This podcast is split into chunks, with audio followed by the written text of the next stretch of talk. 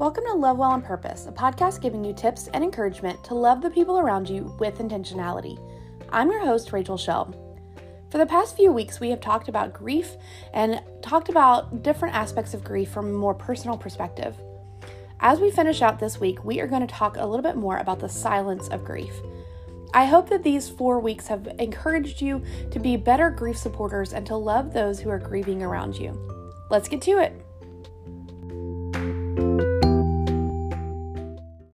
One of the things I associate with grief is silence, specifically, three different types of silence. The first is perhaps the most obvious, and it comes when there's a physical loss from a friend or loved one. The silence comes in missing that person's voice or missing their laugh. And we can make statements to someone else to say, I miss them laughing. I miss their voice. I wish I could hear them say, I love you one more time. We can express the silence that we miss and feel, and the people around us are able to understand on some level and comfort and support us rather easily. The second type of silence is an emotional silence. Often, this is where it becomes a little harder and more challenging to offer support.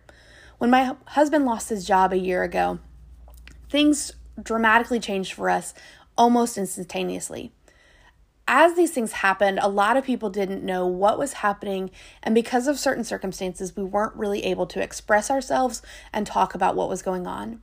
As a result, a lot of people went silent. Relationships that we thought we had, we've never heard from again. And there's a myriad of reasons for that, but that doesn't negate the fact that there's a silence that has happened. There's also been a silence for us because as this grief was an emotional loss, and not a physical loss of a person. There have been weird situations and feelings and emotions that have arisen that are hard to articulate to someone. Often, when we do try to articulate this, it winds up eliciting platitudes and people helping us to look on the bright side of life rather than letting us sit in a silence and sitting beside us. Then there's a third type of silence associated with grief, I call it the silent ask.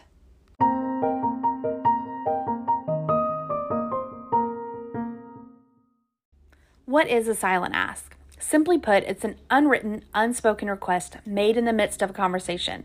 We may not even realize that we're making it, but if we are tuned in and listening, we will hear silent asks all around us.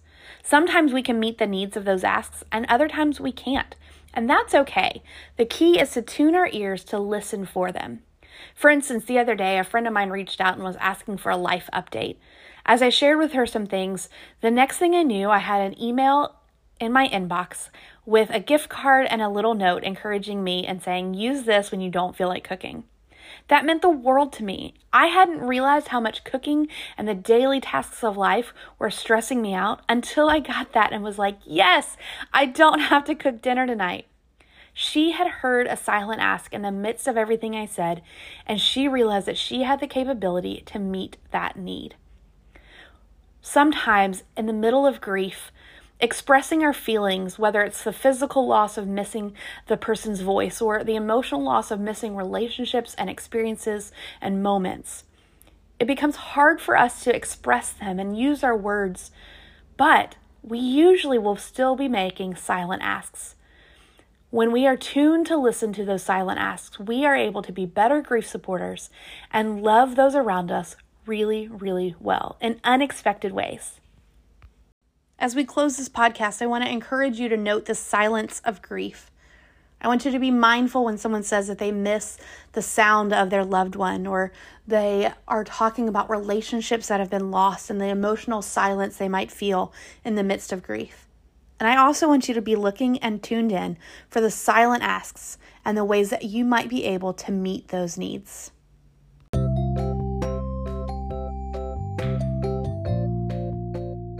Hope this episode has challenged you to notice the silence of grief and look for ways that you can offer grief support.